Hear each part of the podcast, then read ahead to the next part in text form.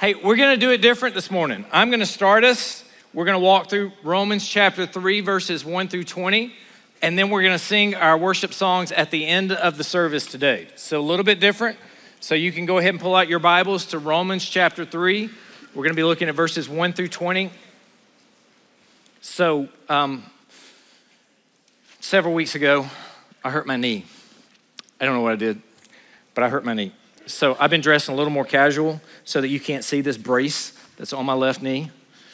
You, you might wonder, what did you do to your knee? I don't know. I didn't want to go to the doctor. Because if I go to the doctor, the doctor's going to tell me there's something wrong with my knee. If I just pretend there's not a whole lot wrong with my knee, then maybe it goes away. Right? Except it's been like a month and it hasn't gone away. So, you know what I'm going to have to do? I'm going to have to go see somebody that knows more about this than I do to tell me something's wrong inside my knee. All right, now, y'all are acting like y'all don't do this. How many of you have something wrong with you at some point in your past and you did not want to go to the doctor because the doctor was going to tell you there's something wrong with you? Yeah.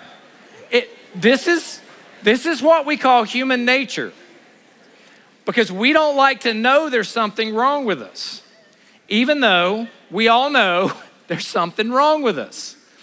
So take that little aspect where I'm confessing to you this morning of my own pridefulness of, yeah, it'll, it'll heal itself. yeah, whatever. I'm old. It's not going to heal itself. Take that, and I haven't stayed off of it. I keep walking, running, lifting weight, whatever. I'm just an idiot. So, anyway, just take that and let's make it more serious. What if somebody went to the hospital and when they went to the hospital, they did all these tests and all these scans, and they diagnosed them as having a serious cancer that was life threatening, with not very long to live if aggressive action wasn't taken. And the doctor walked into the room and said, You know, if you'll just take these meds, you won't feel any pain. And I guarantee you, a year from now, you will feel no pain at all. Because you'll be dead, but you won't feel any pain at all. What would we call that? I think we would call that malpractice. That doctor would lose the license because the doctor wasn't telling the patient the truth.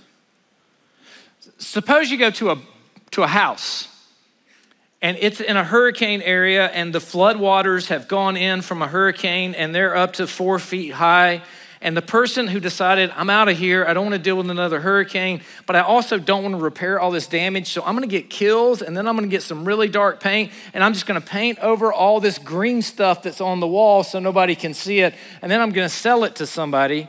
Is that okay? No. We wouldn't want to buy that house. What if we saw a barn that was falling apart? Oh, we're just going to put a new coat of paint on it and it'll be just fine. What if some of you may actually have this in your dorm room at the end of the year. What if you go to your favorite barbecue restaurant? What is your favorite barbecue restaurant? Y'all must not like barbecue. That was really weak. Rudy's, I heard Rudy's, I heard City Barbecue. You go to your favorite barbecue restaurant, you order like the multi meat meal deal, and you don't finish it all, so you take some of it back to your dorm room. You take it back to your dorm room and you stick it in that fridge Perhaps it's that fridge that's in the lounge and it goes into the back, and then you forget about it. And then the semester passes, and then the next semester starts. And then one day you have this thought, huh, I've got some meat in the fridge. I should go see what that looks like. And you go and you open that meat up, and when you look at that meat, that meat is covered with stuff that's not meat. and you think, huh, just needs a little extra barbecue sauce on top. Oh, y'all don't do that? Just a little extra sweet. Oh, if sweet honey barbecue sauce, I won't even taste that green stuff that's growing on top of this. There's a problem there, right? We don't do that. So, what if I told you that you have a spiritually significant mortal wound? That you are broken and that you need to be returned to the sender, the one who made you, to be fixed. Because there's something spiritually wrong with our being, with our heart, with who we are. and we don't even want to acknowledge it. What if I told you that was the case? Well, in fact, today what we're going to see is, is I'm not telling you that's the case. Paul is in the book of Romans. So, have you ever asked yourself the question, what's wrong with me? Now, if we're honest, we don't like being honest in groups this large. I think we have all asked ourselves the question, what's wrong with us? How many of you want to confess and admit that? So I've asked myself this question frequently. E- even post salvation, I've asked myself this question. But before salvation, I'm like, what is wrong with you? Why do you, why do you have thoughts like that? Why do you why do you struggle with things you struggle with? What in the world is broken about you? Why am I so messed up in my thinking? Have you ever asked yourself the question, what's wrong with this world? We look at this world. You don't, you don't have to look far. You can just go to Twitter or X or whatever it's called now. I don't even know what to call it, but you just go to whatever it is. You go to social media, you go to the world news, you look around. There are people spending gobs of money to kill other people in wars. For what? So you can take a piece of land that somebody else will take back in a couple hundred years, and then they'll take back in a couple hundred years. Like we love violence as a nation, as a world. The global aspect of what's happening, we like sinful things that are broken. We don't like treating other people well. We don't like being generous. We like to take and take and take all of this evil that exists in our world, and we look out here and we go, we go first, what's wrong with me? And then we go, what in the world is wrong with this place? Something is not right. That something that's not right, we know because we just finished Romans chapter 2. And in Romans chapter 2, it tells us that everybody in existence knows that there is a creator because you look out at the creation and you understand there's a creator. And everybody in existence knows, because of our conscience inside us, that there is something wrong with us, that we do things that are not right. And even though we know they're not right, we do them anyway. Something's wrong with me. It tells us even the religious people in chapter 2, they're without excuse. They have the law, they know the law, and they still break the law. They still do things that are wrong. They're supposed to be teachers and yet they don't teach themselves. And then it moves to Romans chapter 3. And in Romans chapter 3, we're going to walk through this. I'm not going to read it at first, we're just going to walk through it together. So I want to give you your main idea before we start. Romans chapter 3, here's what we're going to see that we are under sin and condemned by the law. We are under sin and condemned by the law. We've got three points that we're going to walk through. The first point is that we're under sin. We're going to see that in verses 1 through 9, mainly in verse 9. The second point is the universal nature of sin. We're going to see that in 10 through 18. And then in 19 and 20, we're going to see that the law condemns us. So let's just start walking through it, but let's pray before we do. Dear Lord, today, would you tie my words to your text? Lord, would you help?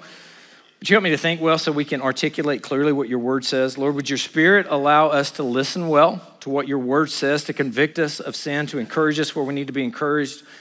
Lord, may everyone listening lock in on the things that your word says. Bar us from distraction. Lord, would your spirit speak to all of us to help us come to a realization of who we are and who you are? And may your name be glorified. In Jesus' name I pray. Amen. Romans chapter 3 starts this way. How many of you have a class that you have a syllabus in? Anybody? Okay. How many of you have asked the professor a question and the professor has responded to you? It's in the syllabus. Uh-huh. I think we have t-shirts that are actually made up for some of our faculty members that actually say it's in the syllabus because the questions keep coming. So here's where we're starting. Paul has told them there's sinfulness, there's creation. You know that there's a God. You still don't choose to honor him. You have your conscience. You know that you do wrong. You still don't choose to honor him. Even though you have the law, you don't keep the law. And we get to Romans chapter 3 and they say, I got a question, Paul. Well, really, it's rhetorical because he's creating these questions because he's done this enough. He knows what the responses are. And so he starts here with them saying, Then what advantage has the Jew or what value is the value of circumcision? So, what they're asking here is if this is true, then what advantage does the Jewish person have? Does circumcision even mean anything? State this a different way. Think about what they're asking as the second level question Does the Old Testament even matter? Are you doing away with all of the Old Testament law? And we might expect Paul to look at the Jews and say, oh, you being a Jew or being circumcised doesn't matter at all, because he just told them it's not circumcision outwardly, it's not works that we do, it's circumcision of the heart that we're saved by grace alone, through faith alone, in Christ alone. But instead of saying it doesn't matter, in verse 2, he says, oh, it matters much in every way. To begin with, the Jews were entrusted with the oracles of God. Now he says to begin with, He's probably foreshadowing what he wants to say, but he gets sidetracked. We'll come back to it in chapters 9 through 11. He gives some more discussion about the Jews. But to begin with, here, the Jews are entrusted with the oracles of God. The Jews have the Old Testament scriptures. They have the Ten Commandments. They know who they are as sinners. They know that God is faithful. They know that they are not faithful. They know that God gave them a covenant, and that covenant said if you do what's right, good things happen. If you do what's bad, bad things happen. And that God kept that covenant all throughout the history of the Jewish people. That when they were a faithless people, God was a faithful God. And so he says it matters because you have the Word of God. That can apply to us because it matters to all of us, even though some of you in this room may not be believers.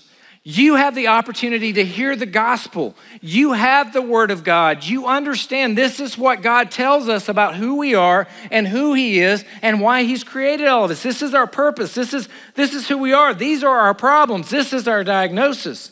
It matters much in every way. Okay, Paul, uh, what if some were unfaithful? Does their faithfulness nullify the faithfulness of God? And he says, By no means. Let God be true, though everyone were a liar. Think about 2 Timothy 2 11 through 13. Even if we are faith, faithless, God is still faithful because he cannot deny himself, he cannot deny his character. Think about all the times in Israel, in the judges. You remember the cycle.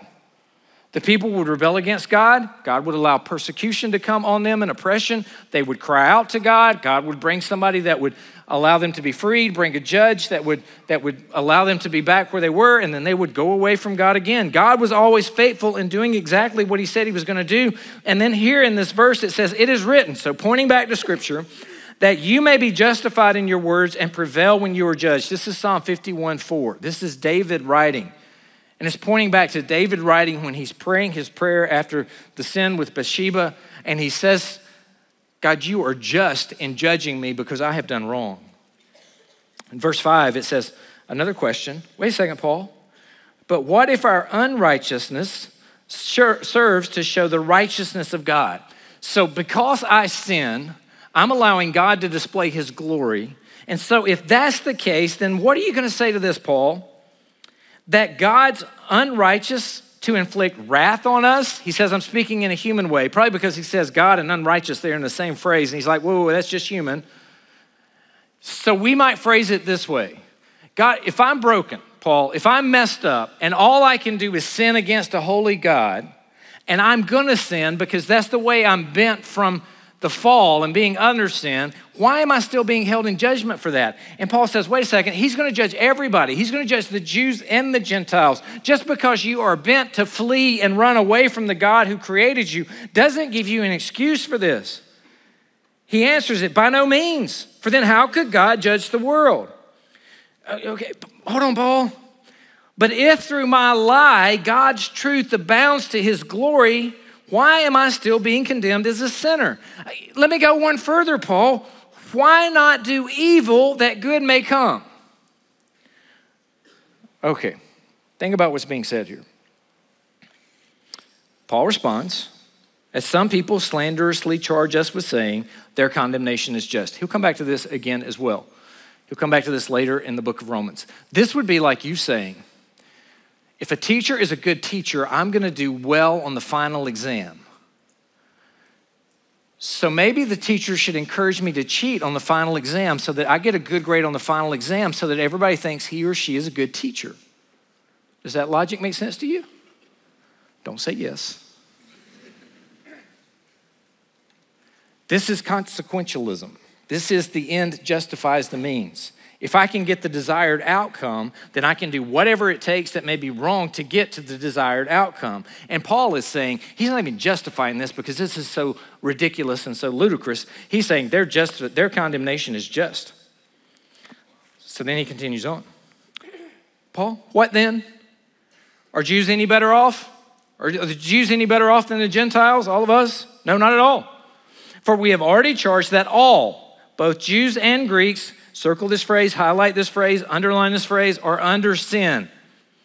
Under sin. Sin, singular, not sin, plural. He doesn't say that you sin that you commit a bunch of sins. He says that you are under sin. The theological implications of this are massive. We are all born underneath a sinful construct. Adam and Eve sinned in the Garden of Eden. Their sinful nature has been passed on to all of us so that when we are born, we don't have to be taught how to do what's wrong. That comes naturally to us. We have to be taught how to do what's right. And so we are under sin. As we are under this sin, you could call it we are slaves to sin. We can't overcome sin because this is our condition. So we're back to the knee, we're back to the meat, we're back to all of these different conditions to diagnose ourselves correctly. For me to answer the question, what's wrong with me? Why do I feel this way? Why do I feel like there's something more? It's because there is a problem with me. I'm under sin. And the only answer to me being under sin is the gospel of Jesus Christ. I can't work my way out to get over sin. I can't put enough coats of paint on this old barn to make it good. I can't fix my own knee by putting icy hot or whatever else you want to put on there. I can't make the meat taste better without making me sick by just throwing some sweet barbecue sauce on there. That's going to be a rough night. And we get that. But then when it comes to our soul, it's like, I'm just going to do a little corrective behavior. If we don't diagnose what's really wrong with us, we don't know how to fix it. Is the problem I don't know enough information? We'll go to college.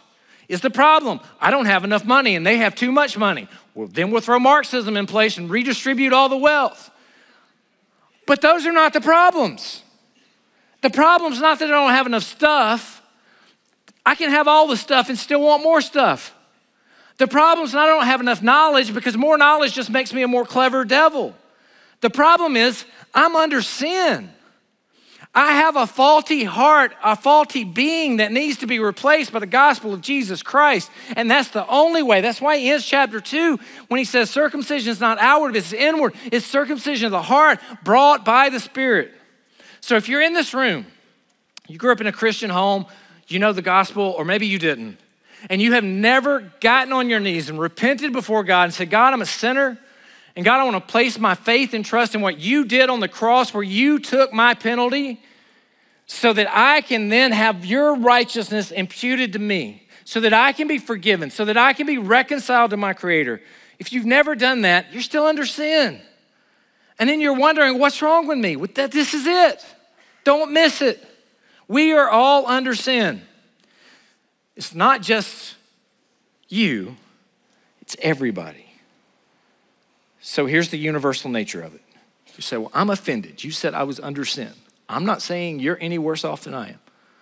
All of us are under sin. So the second point universal nature of sin. It's written. Paul's making his argument, he's making his case, he's argued from reason, he's argued from logic. Now he's going to scripture. Here's the trump card, right? I'm going to pull out some scripture and I'm going to quote scripture.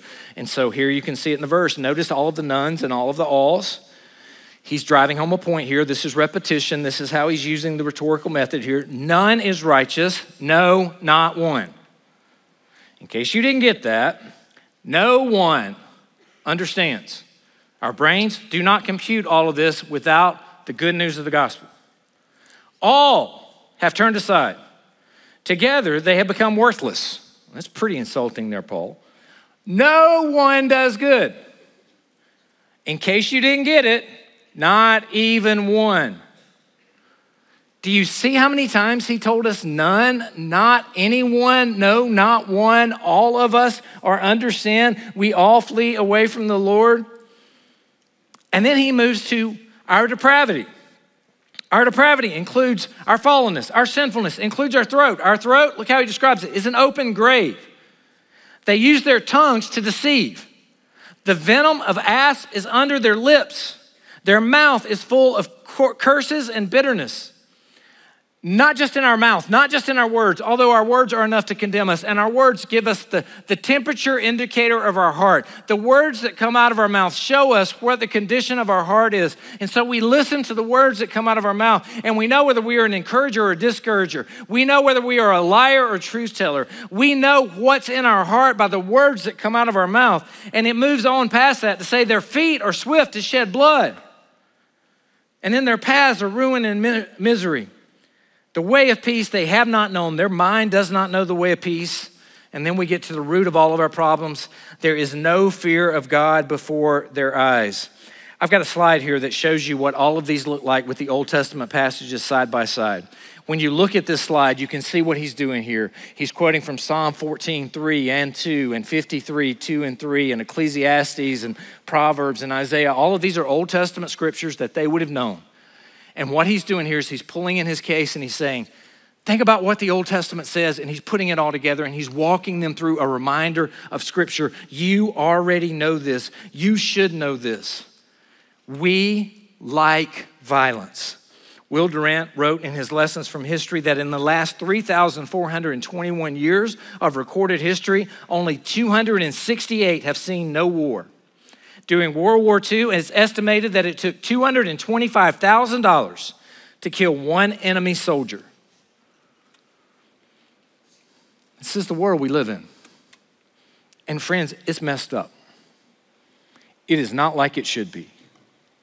And the reason why is that we are under sin and we need the good news of the gospel. Here's what he tells us the law doesn't help us, it condemns us. Look at verse 19. Now we know that whatever the law says, it speaks to those who are under the law so that every mouth may be stopped. But, but, but, God, uh uh-uh. uh Put your hand over your mouth. No. Don't even say it. Don't try to justify yourself because He's already told us. We look out at creation, we know there's a creator. This didn't just happen. We know in our own conscience we do things that are wrong. We know that we are guilty and we're condemned. Those who are Jews have the law, they know what God has said. We have the Bible. We understand what the Bible has told us. We understand the gospel and the good news. So now the law condemns us and says every mouth may be stopped and the whole world may be held accountable to God.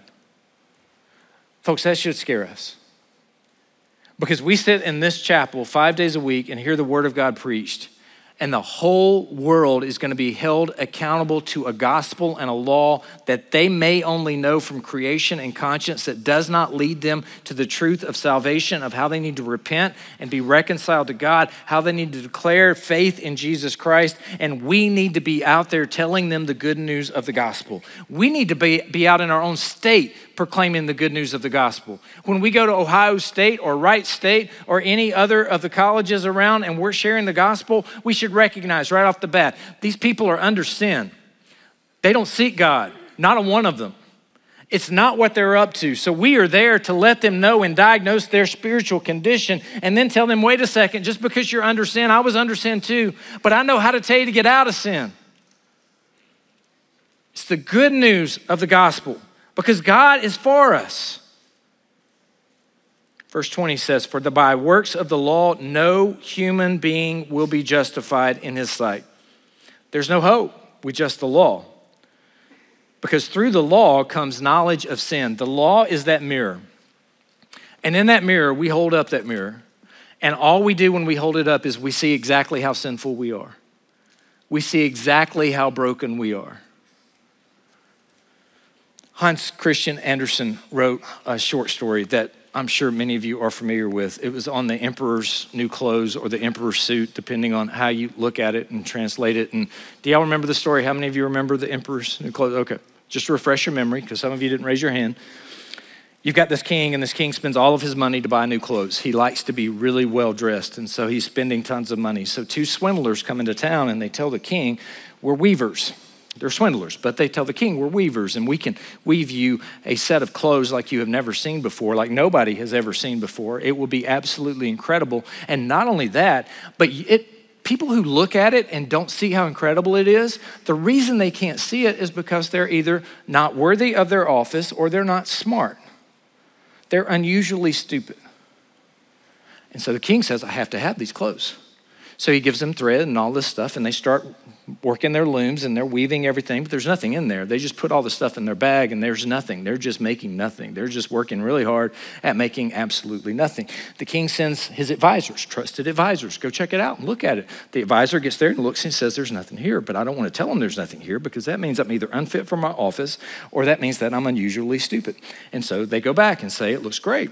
Another advisor goes, Oh, I can't see anything because there's nothing there, but I'm either unusually stupid or I'm not fit for my office. So he goes back and he tells the emperor, It looks amazing. All of the people go and they're trying the outfit on, the outfit that doesn't exist for the emperor. And as they're trying the outfit on, they're like hanging it and they're fastening the belt and they're doing all of these things. And everybody's talking about how great the emperor's clothes are, but the emperor has no clothes on because these swindlers have taken all the money and all the thread and all the fabric and put it in their bags because they're getting rich off of the emperor, who is unusually stupid, by the way. But the emperor then says, We're going to go down Main Street and we're going to show everybody my incredible clothes. And all the adults, all the smart people, all the people that don't want the diagnosis, oh, how magnificent are the clothes. There are even people holding the fake train of the garment off of the ground so it doesn't get dirty that doesn't exist and they can't fill it because it doesn't exist. And they're walking down through here and a little child yells out, But the emperor has no clothes on. And then everybody in the town realizes, Wait a second. I'm not unusually stupid or unfit for office. The king is because he's been swindled and he has no clothes on. Friends, we live in a world of higher education. You're here to get a degree. You're here potentially to go on and get another degree and another degree. And you're probably going to love degrees. And you're smart and you get all this. And what I'm here to tell you is higher education has set up a system where it has no clothes, spiritually speaking. But if you deny the system, you're either unfit or not too smart. So if you believe that there is a creator, instead of evolution and it all happening. So we'll do evolution, we'll get rid of that God out there because, yeah, that makes sense because there's no such thing as irreducible complexity. Anyway, if you believe in creation over evolution, oh, well, you're just unfit. You can't see it or you're not smart enough. If you believe that there's a universal truth rather than every other person's truth mattering, oh, well, you're just unfit or you're not smart enough. If you don't allow my feelings to form my truth, if you believe there's some external truth outside of my reality so that you're denying my feelings, you're denying my being, and that makes you really, really bad because then you're unfit or you're just not smart enough. You can go down the entire list of how our world has tried to create a system, spiritually speaking, to where we can justify and explain away the fact that we spiritually are bankrupt. We have no clothes. The only way for us to stand before God Almighty and be reconciled to Him on the day of judgment is if we take the clothes from Christ and have His righteousness imputed on us so that we are clothed in His righteousness. We can't make the clothes, we can't earn the clothes. All we can do is take the clothes and put them on. By grace alone, He gives this to us, not that we earn it. We repent of our sins. We put our faith in Christ. And friends, my fear is that you're in this room and you know all the words of this book and you understand the story, but you've never come to a point where you've owned your own faith. You've never come to a point where you repented of your sins and put your faith and trust in Jesus Christ. So I got two points of application for you. Number one, have you accepted your diagnosis? You are under sin and there is only one way out. Hey, the good news is I've been in the same hole. I know the way out. His name is Jesus. Number two, we all have rebelled against God. Do you recognize that God is not some cosmic boogeyman trying to keep you from having fun? But that God is actually the loving Father who is seeking you for your good and for your flourishing because He wants you to understand and embrace the good news of the gospel and be reconciled to Him so that you will then be complete and no longer under the sin that is destroying you, no longer enslaved to the sin that exists above us.